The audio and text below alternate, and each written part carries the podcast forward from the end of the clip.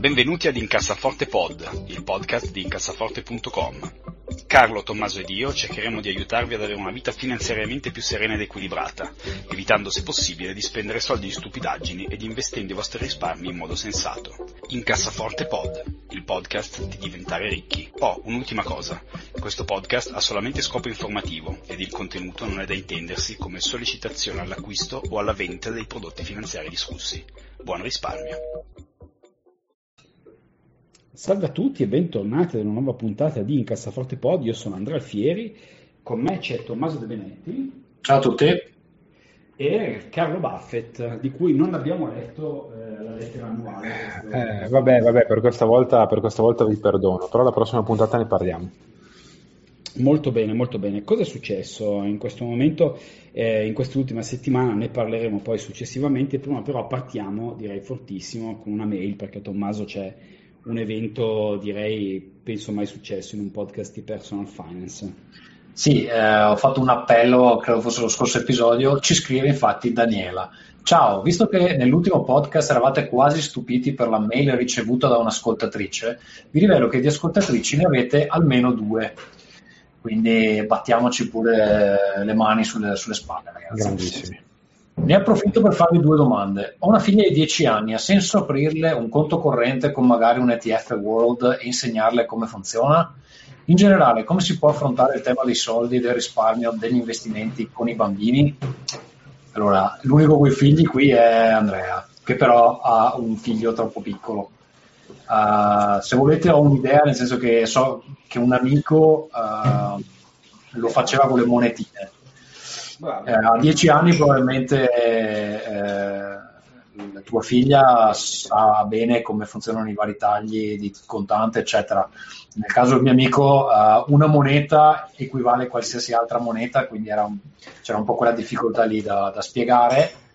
Uh, però, vabbè, eh, tu hai 10 euro in monetine, un tot glieli dai come paghetta, una parte li metti da parte gli dici guarda se questi non li tocchi io ne aggiungo un'altra a delle scadenze fisse.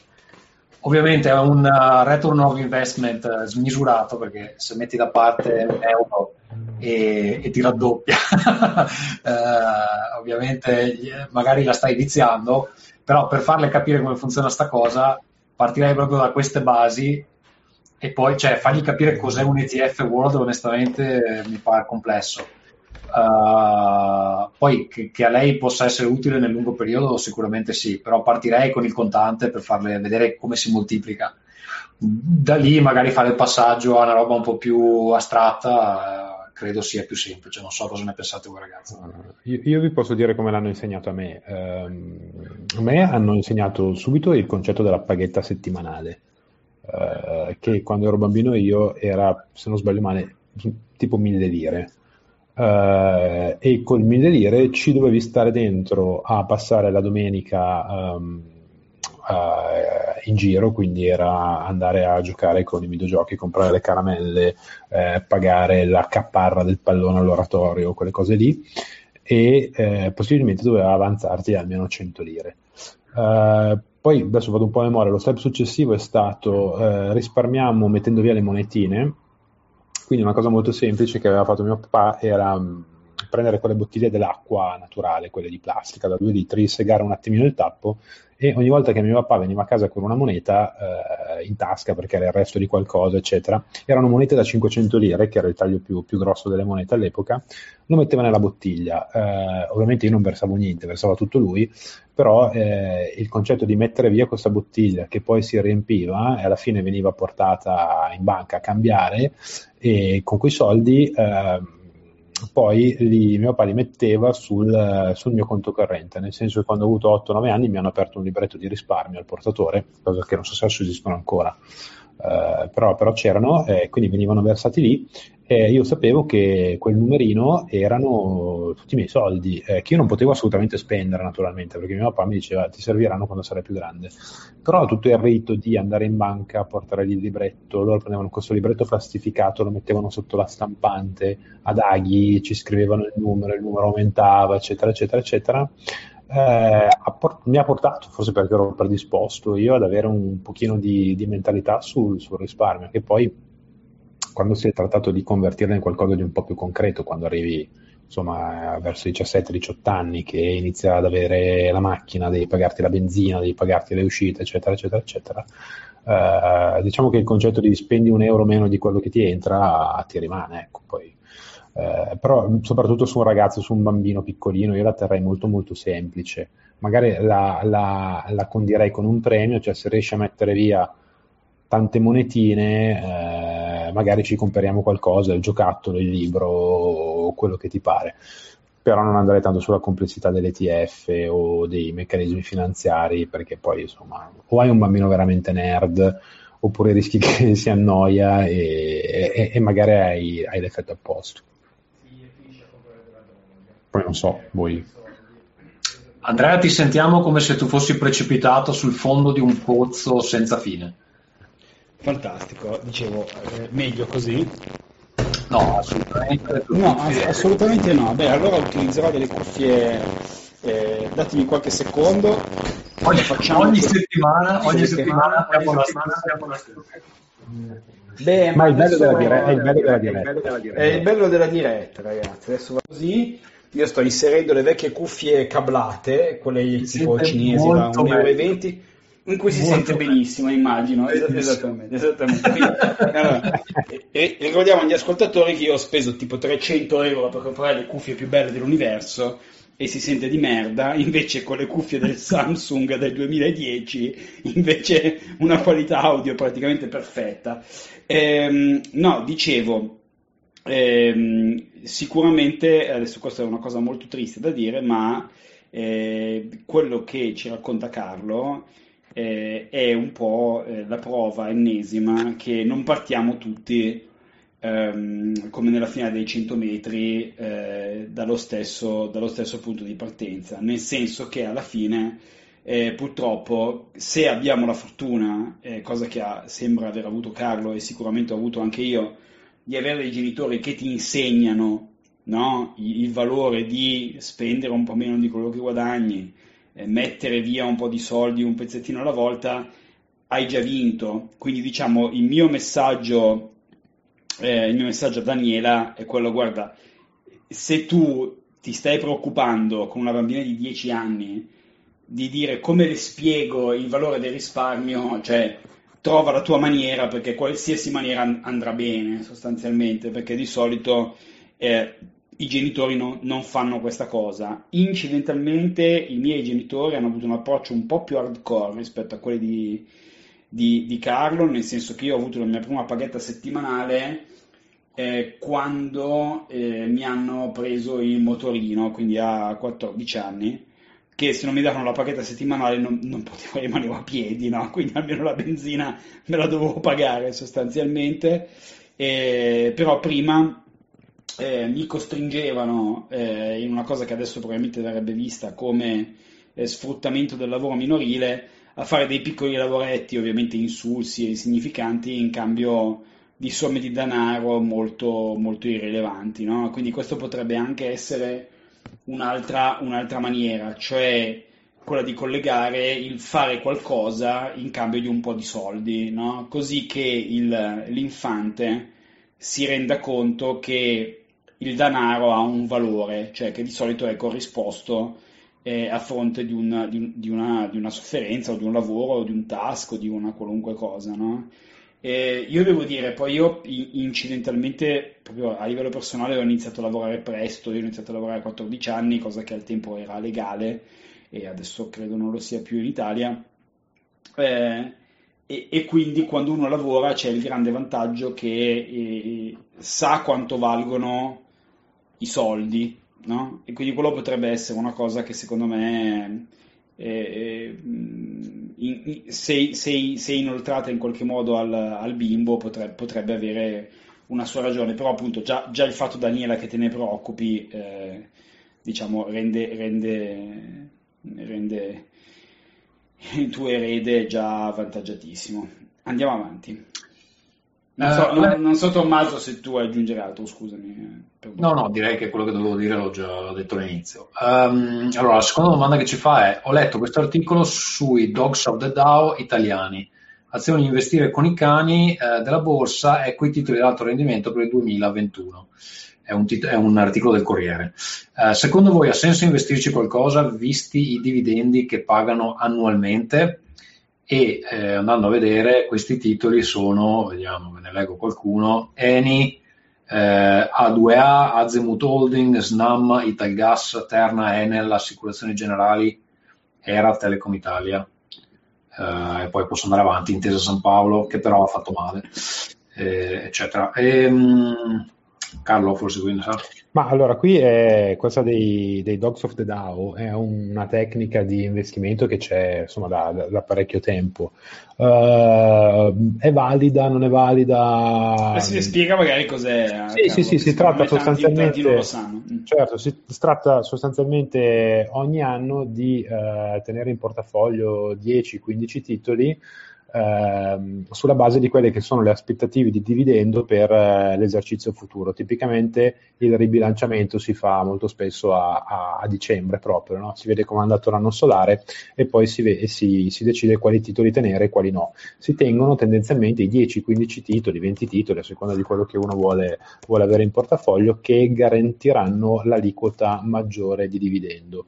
Questo perché? Perché tipicamente i titoli che danno eh, dividendo da tanti anni, perché uno dei requisiti per essere in questa lista di titoli papabili è di avere dato il dividendo per più di, mi pare, 15 o 20 anni consecutivi, quindi parliamo di, di realtà eh, presenti da tanto tempo sul mercato e di affidabilità mh, provata, tra virgolette.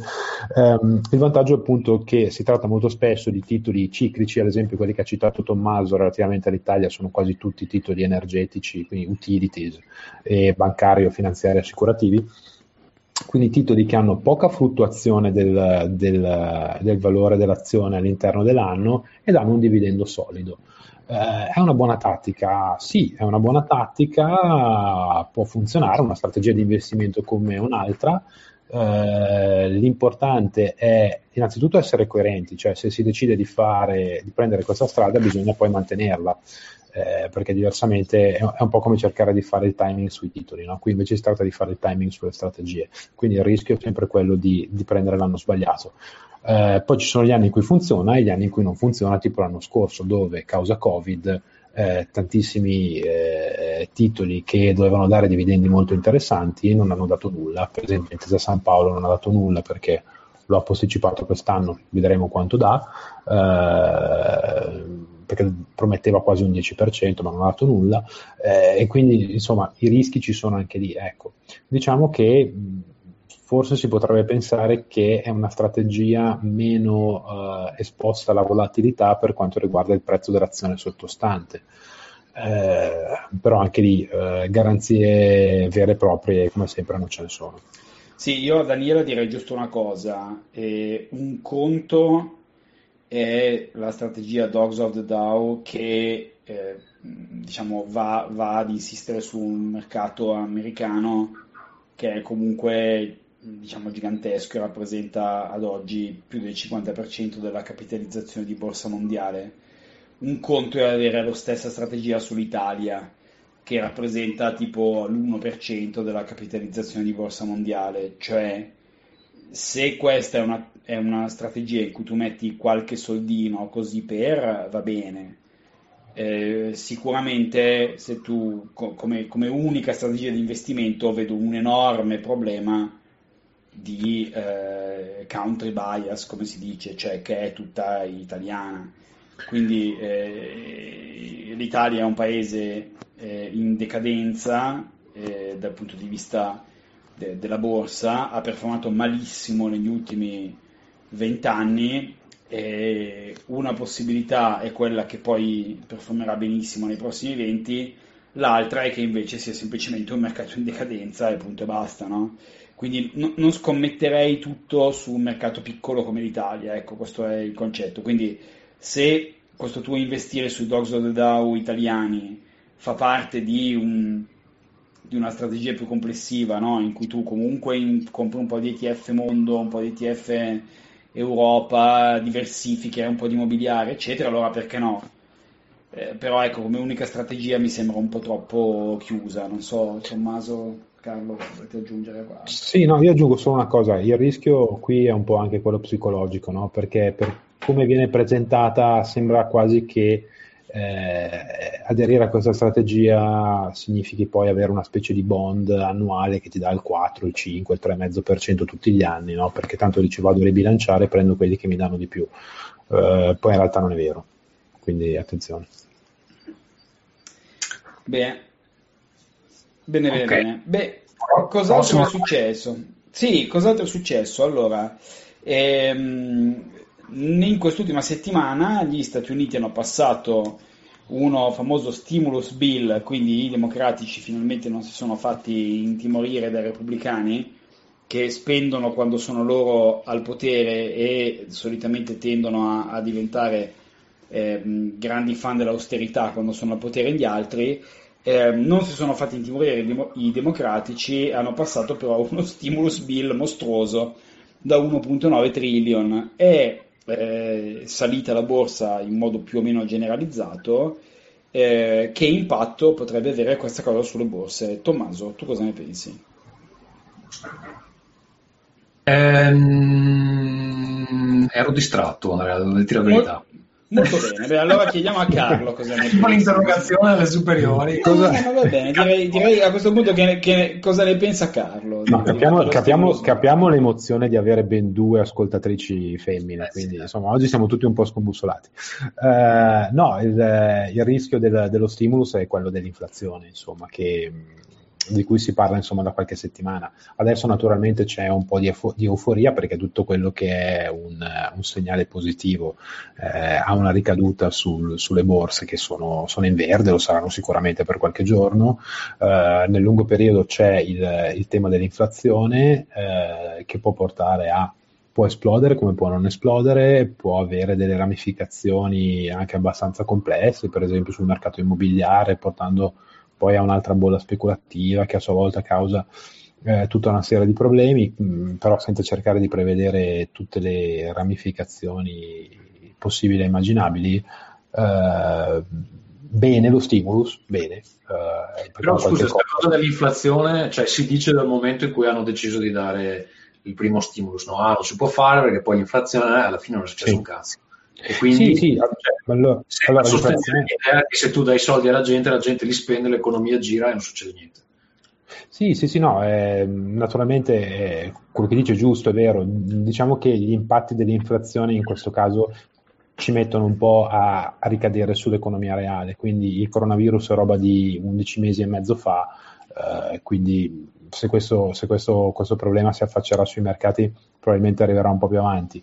Uh, poi le variabili sono talmente tante, talmente complesse che mh, l'unica cosa che possiamo fare noi eh, uomini della strada è cercare magari di avere nel nostro portafoglio un qualche cosa che ci protegga dall'inflazione, no? quindi può essere magari qualche bond, uh, qualche ETF sul, sul, real estate che esclude gli Stati Uniti, uh, e cose di questo genere. Per il resto non mi porrei il problema più di tanto, prendiamo atto dello stimulus che comunque è un bene, al di là di quello che, che possono dire i repubblicani, e avanti così. Poi non so Andrea sì, cosa ne pensa. Anche perché allora, eh, l'inflazione è una cosa di cui eh, tanti parlano, ma poi in realtà eh, solitamente le previsioni tendono a non, non avverarsi praticamente mai, nel senso che eh, io con, con, l'inflazione ho un approccio piuttosto, come dire, da, da, da, da empiricista, no? Cioè, vediamo cosa succede, perché in realtà tanta gente pensa di sapere cosa succederà, ma è proprio una di quelle cose in cui nessuno sa proprio un cazzo di niente. Perché se voi guardate ehm, proprio le politiche per creare iperinflazione tipo Repubblica di Weimar con la gente o Zimbabwe, cioè con la gente che va con le carriole a comprare il pane la domenica, cioè il Giappone sono 20 anni, 30 anni che fa queste politiche, tassi zero, cioè adesso la, la Bank of Japan, cioè la banca centrale giapponese, compra, gli, compra le azioni, cioè compra gli stocks, ma da tempo, cioè stanno proprio 10 anni avanti rispetto a, a, noi e rispetto agli Stati Uniti in senso di, in, in termini di stimolo e eh, in Giappone non c'è inflazione più o meno da 20-25 anni perché eh, sicuramente da un lato quanti soldi butti nel sistema tendono ad avere un effetto inflattivo, ma se come in Giappone la popolazione decresce e eh, non ci sono immigrati, eh, tendenzialmente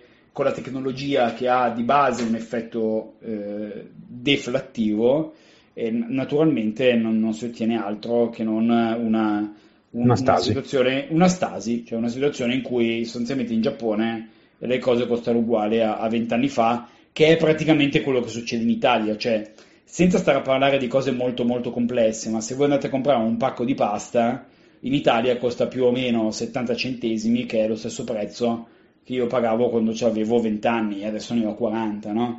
E quindi eh, quando è entrato l'euro, un pacco di pasta Barilla costava 60 centesimi, oggi ne costa ogni giorno, ogni, un giorno 62, un giorno 54, un giorno però più o meno costa uguale a, a prima, no? quindi di fatto cioè, in Italia non c'è nessun tipo di inflazione. Quindi in un momento storico in cui in Europa e in America insomma, non c'è praticamente nessun tipo di inflazione, non so se mi preoccuperei della terribile iperinflazione, fin tanto che non se ne vede neanche un cenno. Poi magari arriverà, se arriverà ne parleremo. Insomma. Diciamo che era eh, molto più concreto il pericolo di non fare niente sotto il profilo degli stimoli.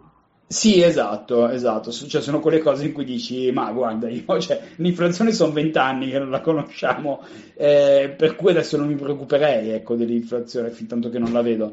Tommaso invece ha comprato delle criptovalute. Sì, allora è un po' che ci danziamo intorno, ne parliamo ogni tanto sul podcast, Andrea assolutamente non ne vuole sapere, Carlo un po' più attendista forse. Sì, e... non, non, le ho capite bene, quindi aspetto. Allora, io ovviamente non le ho capite bene lo, come, come, Carlo, però ho deciso che eh, ho già aspettato troppo, tra l'altro facevo notare eh, ad altre persone che il, il, primo articolo su Bitcoin io l'ho scritto nel 2011 intervistando un, un esperto locale, uno, uno che faceva eh, stava facendo un dottorato, se ben ricordo, sulla questione, quindi se fossi entrato all'epoca sarei un miliardario, ovviamente non l'ho fatto, anche perché mh, in realtà mi ero informato per capire come fare, ma all'epoca era di una complessità assurda, invece adesso scarichi un'app gli dai soldi e loro ti danno cryptocurrency praticamente. Quindi mi sono iscritto a crypto.com che è una delle più facili da utilizzare perché poi anche lì ci sono varie opzioni, c'è BlockFi eccetera, ma alcune non accettano l'euro, alcune hanno solo determinate cripto eccetera. Quindi questa qua aveva tutto, accettano direttamente la, la carta di credito, li puoi pagare. E allora alla fine ho deciso, vabbè dai, proviamo, vediamo, almeno per capire come funziona tutta questa roba qua, no? E quindi ci ho investito un 150 euro circa e ho preso un, un microscopico fragmento di Bitcoin e poi un'altra cripto delle 200 disponibili, anche lì si spara nel mucchio perché vai a sapere, che si chiama... Hai, hai, preso il Dogecoin, preso di da, da, Buon no, Veneto. No, pre- no, ne ho preso una che si chiama, si chiama Nan- Nanocoin. Eh, il motivo del Nanocoin è perché? Perché, no, perché è una di quelle che ha il minore impatto energetico in teoria, al contrario di Bitcoin che invece ha un impatto energetico mostruoso per me questa cosa del consumo energetico è abbastanza problematica e anche uno dei motivi per cui fino adesso ho aspettato molto perché effettivamente minare bitcoin consuma come una, una nazione di stazza medio-alta. Se poi vai a vedere fra gli evangelisti della, delle cripto non è vero niente, usa energia pulita, eh, però alla fine sì, certo. eh, sta contribuendo al, al sì, problema. anzi sta contribuendo a due problemi, a quello del, del surriscaldamento globale e anche a quello de, della, um, dell'assenza di semiconduttori e, e altri uh, diciamo, elementi elettronici che servono, cioè se non trovate una PlayStation 5 fondamentalmente è anche colpa di chi mina Bitcoin perché una parte di quei componenti va a finire nelle schede e c'è un casino in questo momento, poi il Covid sopra non, non sta aiutando diciamo. Ma infatti è, è molto credibile questa cosa, no? visto che più o meno più del 50% del mining si fa in Cina, la Cina che sappiamo essere un bastione di, di energie rinnovabili, no? in, in, particolare, in, particolare, nella zona della Inner Mongolia, che è la parte cinese sotto la Mongolia, dove così, ci sono delle, delle, gigantesche miniere di carbone, ma questo è del tutto eh, non collegato al fatto che, che ci siano delle, delle, cose di mining. Vabbè, eh, non so più cosa dire. Però Tommaso probabilmente diventerà ricchissimo e io continuerò a essere snarchi. Quindi allora, eh, sì, devo anche dire la verità che eh, vabbè, sto Nanocoin usa una tecnologia differente, si chiama uh, block, blockchain lattice, che è una roba diversa rispetto alla blockchain pura. È una, allora, non ve la so spiegare tecnicamente perché le cose diventano complicatissime super velocemente. Però da quello che ho capito è ogni utente ha una sua blockchain, va a modificarla, può modificare direttamente la sua, uh, e, eh, però siccome negli scambi tra un utente e l'altro tutti e due gli utenti devono mettere la loro signature in qualche modo, cioè è, anche se tu ti scrivi che hai 100 miliardi non è valido finché anche l'altro non, non, accetta questa cosa. Comunque vabbè, in definitiva, poi è, sicuramente chi capisce di, di, di cripto dirà che assolutamente questa spiegazione non ha senso e ci credo tantissimo. Comunque per il momento il mio crypto wallet è sotto di 1.65%, però vedo che um, in realtà le oscillazioni sono giornaliere e tipo l'altro giorno ero su del 7, quindi è molto um, a, alla giornata sta cosa. E l'idea adesso è, non so, ogni mese ci metto 50-60 euro, a fine anno ci ho, fatto, ci ho messo un 500 euro, vediamo cosa, cosa, è successo. Questa è un po' l'idea. Uh, sì. la, l'altra che mi potrebbe interessare è, scusa, finisco, poi ti lascio parlare, è Ethereum, che cercavo di capire esattamente uh, come funziona rispetto a Bitcoin. L'altro giorno ho sentito un podcast di Tim Ferris con il creatore di Ethereum che, che spiegava come funziona tutta questa cosa ma anche lì diventa, cioè anche se provano a spiegartela semplice diventa di una complessità assurda, soprattutto quando dicono sì però stiamo già lavorando alla versione nuova. La versione nuova fa queste 150 operazioni in maniera diversa, allora iniziano a spiegarteli in maniera che se non sei un ingegnere dopo, dopo 5 parole non, non, non, ci stai più dietro, insomma. Quindi... Sì, io, io, io, ho questa regola di base che se non capisco niente quando la gente mi parla, eh, di solito non ci investo eh, però appunto ho, ho, perso un sacco di opportunità a causa di questo. E, ehm, no, cosa volevo dire? Me ne sono totalmente dimenticato, quindi direi che possiamo passare uh, ai consigli della settimana. Eh, Carlo, che cosa ci... Allora, io vi consiglio due cose molto veloci da guardare questa settimana. Uno è quello che citavamo l'altra volta in apertura di episodio, eh, Il principe cerca moglie, il seguito, che trovate ah, bello, su, su, Amazon Prime, fa schifo. Lo trovate su Amazon Prime e no, allora, devo dire che... Allora non consigliarlo, no, no, no, no, no, non è vero. Eh, in realtà non è così brutto, nel senso che um, da una parte è, è, carino rivedere, rivedere, gli stessi personaggi, le ambientazioni, eccetera. Uh, tutti sono molto bravi è un carrozzone, ci sono alcuni momenti in cui fa anche ridere, alcune battute sono, sono molto divertenti. Sembrano proprio commedia, prese, una commedia eh, può essere proprio prese, sì, sì, sì, proprio prese da, un, da uno sketch del, del, Saturday Night Live, no? eh, quindi da una parte molto carino, uh, dall'altra sconta un po' il fatto della, della ripetizione, del fatto che ci abbiano messo 30 anni ad avere una sceneggiatura decente per fare un seguito, quindi insomma in alcuni punti un pochino stiracchiata, però insomma dai, una, in, una serata così spensieratezza si può anche passare, non, non è proprio tempo buttato. Poi loro, loro due, eh, Eddie Murphy e Arsenio, soprattutto quando fanno i personaggi travestiti con le maschere, sono, sono sempre molto divertenti. Um, quindi dategli un occhio su, su Prime Video. Uh, l'altro invece è un anime, un cartone animato giapponese che trovate su Netflix e si chiama IQ. IQ vuol dire letteralmente pallavolo in giapponese ed è un manga sportivo, di solito manga sportivo ambientato studiato nel solito liceo giapponese a tema pallavolo, però è molto bello, si distingue un pochino dagli altri, dalla massa, perché ha una qualità produttiva molto molto elevata, cioè i disegni... Eh, eh, lo storyboard, eccetera, sono fatti molto bene. Eh, lo studio che li fa è Production IG, che è uno studio insomma, molto famoso e, e, rinomato tra gli appassionati per la sua qualità. È molto carina anche, anche, la scrittura perché c'è un bel lavoro su tutti i personaggi, sono veramente tutti interessanti, anche se il tema è molto leggero, eh, non, non, è niente di, di, di particolarmente impegnativo però sono costruiti bene e resa molto bene la, la dinamica della squadra, del, molto giapponese, no? del, dell'uno che si mette al servizio degli altri, che si vince tutto insieme.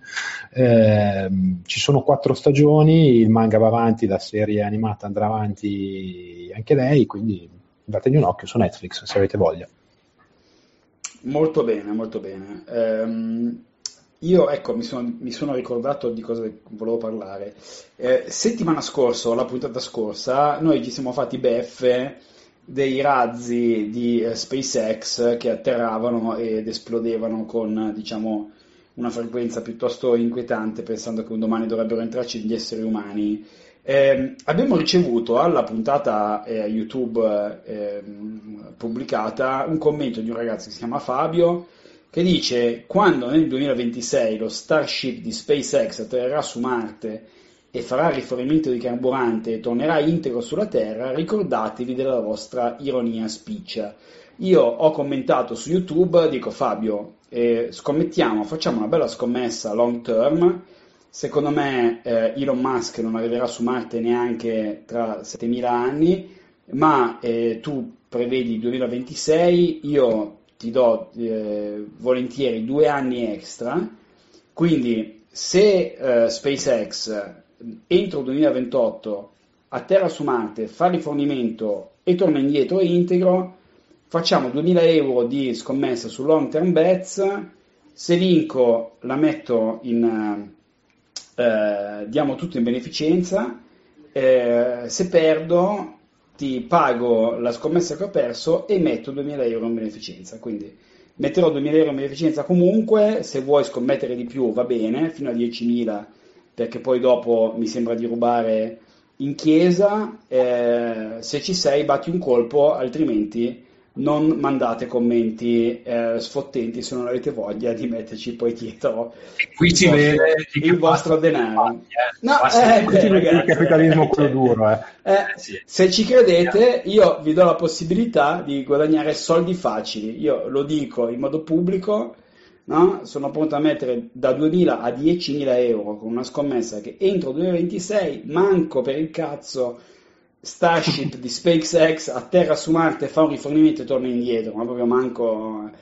Se succede sarò contento di pagare. Quindi contattaci eh, in cassaforte.gmail.com Fabio, se vuoi, siamo pronti a fare la scommessa. C'è un sito che si chiama Long Term Bets che eh, appunto si, si, si eh, diciamo, serve per tracciare queste cose in modo pubblico, quindi senza nessun tipo di, di di cose a umma umma, e quindi insomma vi, vi aspettiamo.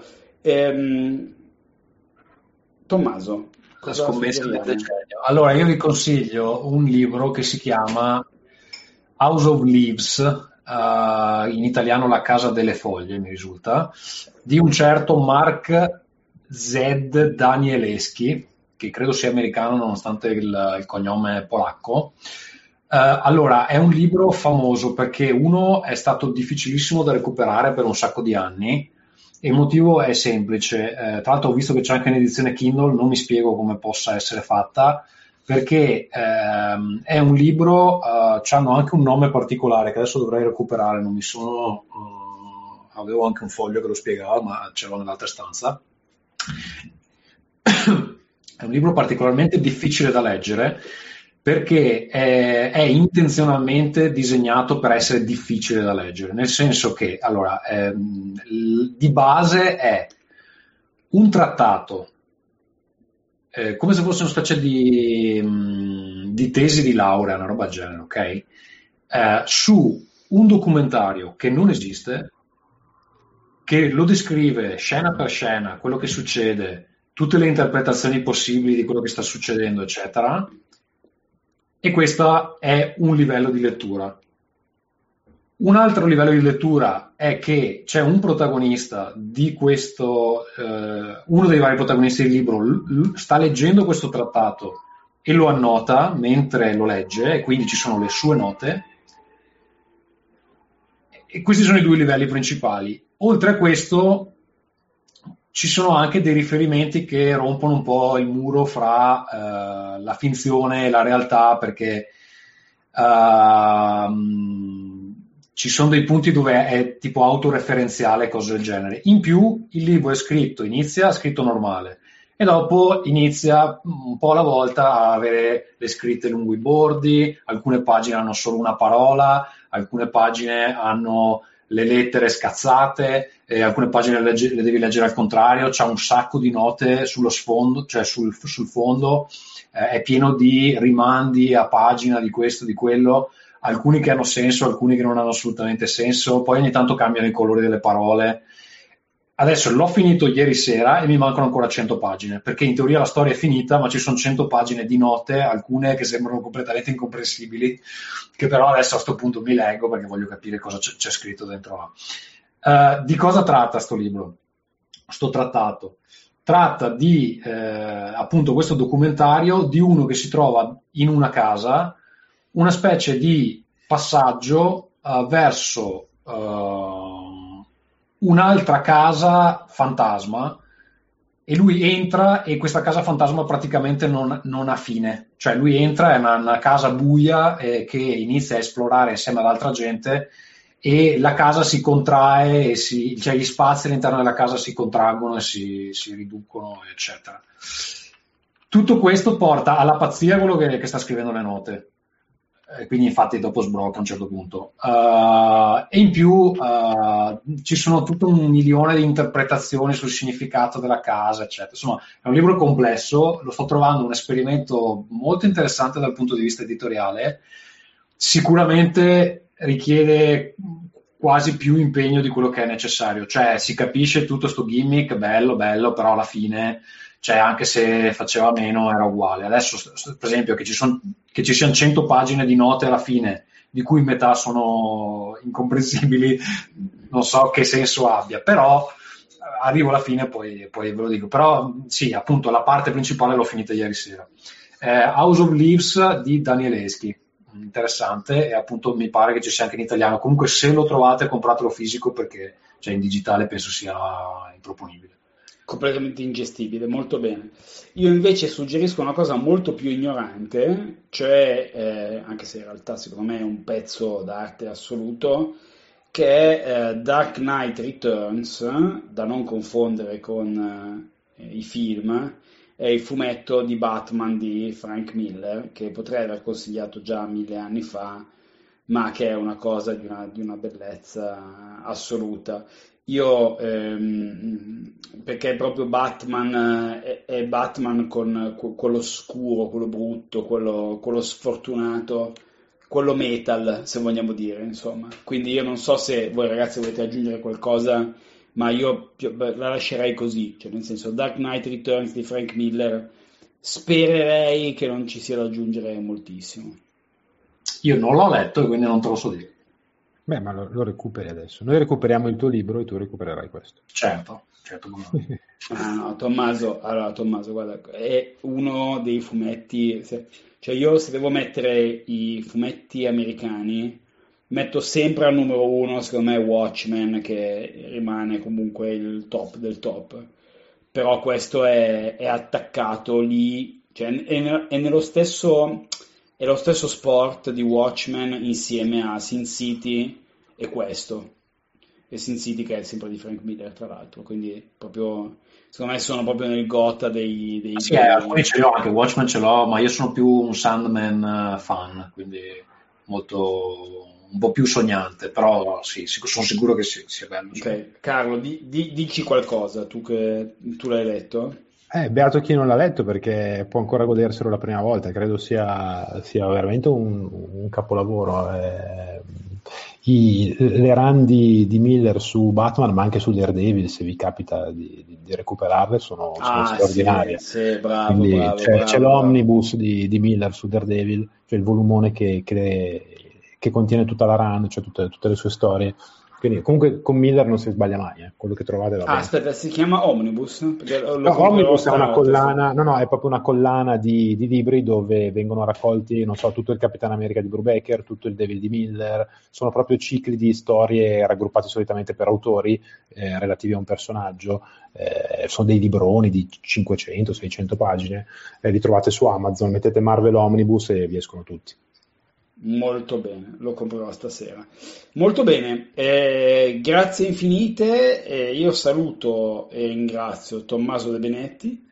Ciao a tutti, grazie. Tommaso, hai, hai, qualche progetto? Perché se ben ricordo è qualcosa che stai per lanciare. Sì, allora, a inizio maggio avremo una nuova campagna su Kickstarter, Broken Tales, un gioco di ruolo su delle, su delle versioni dark delle fiabe che già conoscete, delle versioni molto dark. Abbiamo anche delle collaborazioni celebri.